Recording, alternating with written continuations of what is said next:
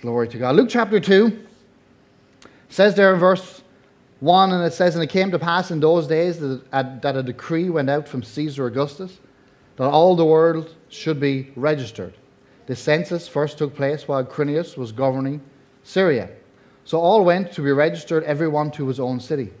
Joseph also went up from Galilee out of the city of Nazareth into Judea to the city of David, which was called Bethlehem, because he was of the house and the lineage of David, to be registered with Mary, his betrothed wife, who was with child. So it was that while they were there, that the days were completed for her to deliver.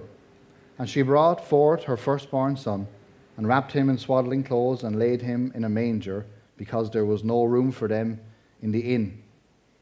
Now there were in the same country shepherds living out in the field, keeping watch over their flock by night.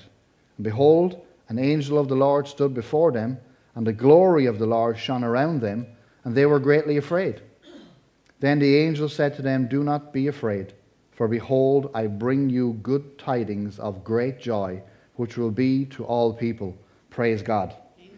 For there is born to you and to me and to every one of us this day in the city of David a Savior who is Christ the Lord. And this will be the sign to you. You will find a babe wrapped in swaddling clothes, laying in a manger. And suddenly there was with, with them a great multitude of heavenly hosts praising God and saying, Glory to God in the highest, and on earth peace and goodwill towards men. So it was when the angels had gone away from them into heaven, that the shepherds said to one another, Let us now go to Bethlehem and see this thing that has come to pass, which the Lord has made known to us. And they came with haste and found Mary and Joseph and the babe lying in a manger. Now, when they had seen him, they made widely known the saying which was told to them concerning the child. And all those who heard it marveled at those things which was told them by the shepherds. But Mary kept these things and pondered them in her heart. Then the shepherds returned, glorifying and praising God for the things which they had heard and seen, as it was told to them. Praise the Lord. Amen. Amen. Glory to God. Happy Christmas. Praise God, we're there. We're at the day, preparations are done. And it is, isn't it amazing among all of our busyness? And I'm sure there's not one of us here that in the last 24 hours or 48 hours that, that we weren't busy in some way or another. Some of us may be buying last minute gifts. Praise God. I won't ask anyone to raise their hand who was running around yesterday like a headless chicken trying to buy that last minute gift and really hoping that when this morning came that everything that you had bought was, was good enough or, or enough or that you hadn't forgot anyone, that you hadn't left anyone out. And I pray that you didn't. I pray that we all got everything that we needed. But isn't it amazing that in all of that busyness, and in this busiest day, probably for everyone, and visiting and eating and everything else that we'll do, that we get a chance at the very start of this day to spend some time worshiping and praising God and giving Him thanks. Amen. Because at the end of the day, this is His day. Yeah, right. This is His day. Uh, this is one of the days that He made. And we are rejoicing and we are glad in this day because this is a day that God has given us. To recognize his birth, the birth of our Savior, Jesus. Jesus, our Savior. He, he, we, we acknowledge his birth today. We worship him in his birth today. We bring his presence into our lives again today. And you know, for millions all over this nation and billions all over the world, this will be probably one of the only couple of days in the year that they will acknowledge Jesus. They'll acknowledge him. All over Ireland today, churches will be filled. Last night they were filled. Churches today will be filled. People glorifying and honoring the fact that Jesus is born. But what's it all about? Is it all just about giving gifts? Is it all about just giving presents? I don't believe so. I believe, yes, gifts and presents are a great part of what we do on, on a Christmas day and a great tradition to, to be in. Generosity really comes from the Father, doesn't it? Yeah, that's right. It does. Generosity doesn't come from Amazon or Dunnes Stores or any place like that. It comes, it comes from the Father. Because really, at the very beginning, God was a giver, wasn't he? Yeah. He was. He was a giver. He, he, he gave life to Adam and Eve in the very start. Yeah. And when, when God gave life to Adam and Eve, He didn't just drop them in a place that they had to uh, rummage for a life. He dropped them in a place that was perfect because He prepared everything before He even put them in there for Him. When, when God decided that He was going to make man, He made sure that everything that man would have when He placed them where He wanted them to be would be perfect. Because God is a giver. God wants us to walk in the fullness of everything that He gave us. That's God's gift to us. That we would walk blessed lives. That we would walk in, in the fullness of, of, of the power of God. Amen? Amen? God so loved the world that He gave. He gave. This, this gift giving thing, I, I love it. I, I love to give gifts. I love to spend time thinking about what would Angela really, really like? What, what, what, would really, what would put a smile on her face today? What would the girls really, really like now? And that doesn't work anymore because they tell me now what they really, really like. But that's okay. I still have Angela. She never tells me. I still have to try and work something out. But that's the way we work, isn't it? We, we love to give gifts. We love to spend time thinking about what would bless them, what would bless our family, what would bless those people who we love. And that's what God did for us today. God, for us today, He knew that we needed something.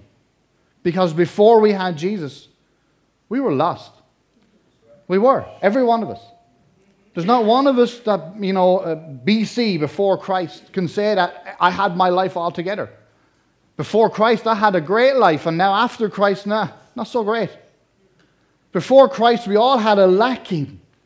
We all had a need. We all, you know that itch that you can't scratch? Well, that was your life before Christ. You knew you had an itch someplace, but you just couldn't reach it or you just couldn't figure out where it was. It's just somewhere there in the vicinity. And that itch that we had in life was scratched by Jesus. That last piece of the jigsaw in life was filled by Jesus. Because God looked at us and He saw where we were. And He knew that we didn't need more gifts, as it were. He knew that we needed the presence of God. That's what we needed the presence of God in our lives. You know, one of the last things Jesus said to his followers when he left the earth, he says, he said, You know, I am with you always. I'm with you always. The presence of God is the greatest present you can give today. Simple as that. Yeah. Presence of God.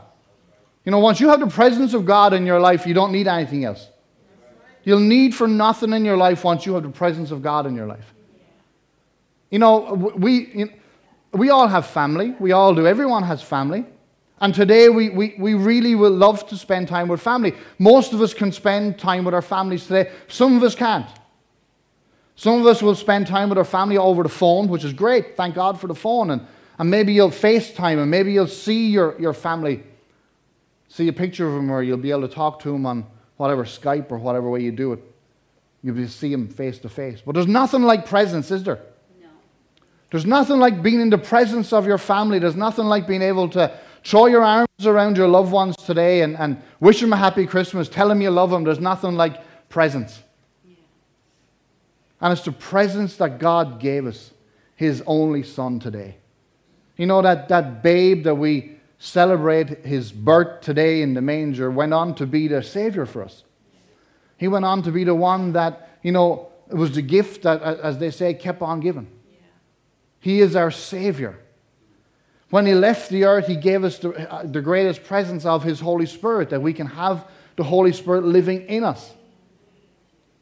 The presence of God with us always. God said, I'd never leave you, nor I will never forsake you. What a, what, a, what a friend, what a gift. Because I don't know about you, uh, like most of us have this thing in our pocket now called a telephone that, that keeps us connected to everyone all the, always. You know, you're never on your own when you have your phone. Isn't it true? Well, if your phone is like mine, battery doesn't live that long in it sometimes. And, and sometimes, I, I, like last night when the electricity went, my phone was getting dangerously low. It was about down to 5%.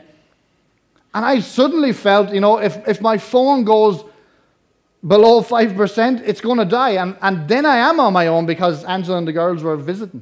I was thinking, like, what am I going to do? And I just thought how silly that is. Because even if my phone dies and I have no electricity, I still have the presence of God. I still have God. I'm never on my own. He said He'd never leave me nor never forsake me. Hey, listen, church, today, as we go about everything that we have to do and visit everyone that we have to visit and give them the gifts that you've spent the time thinking about and paying for, glory to God. Remember that the greatest present that you can give anyone in your life that doesn't know Jesus is the presence of Jesus. Amen. Amen. It's the gift for all time, gift that keeps on giving. Amen.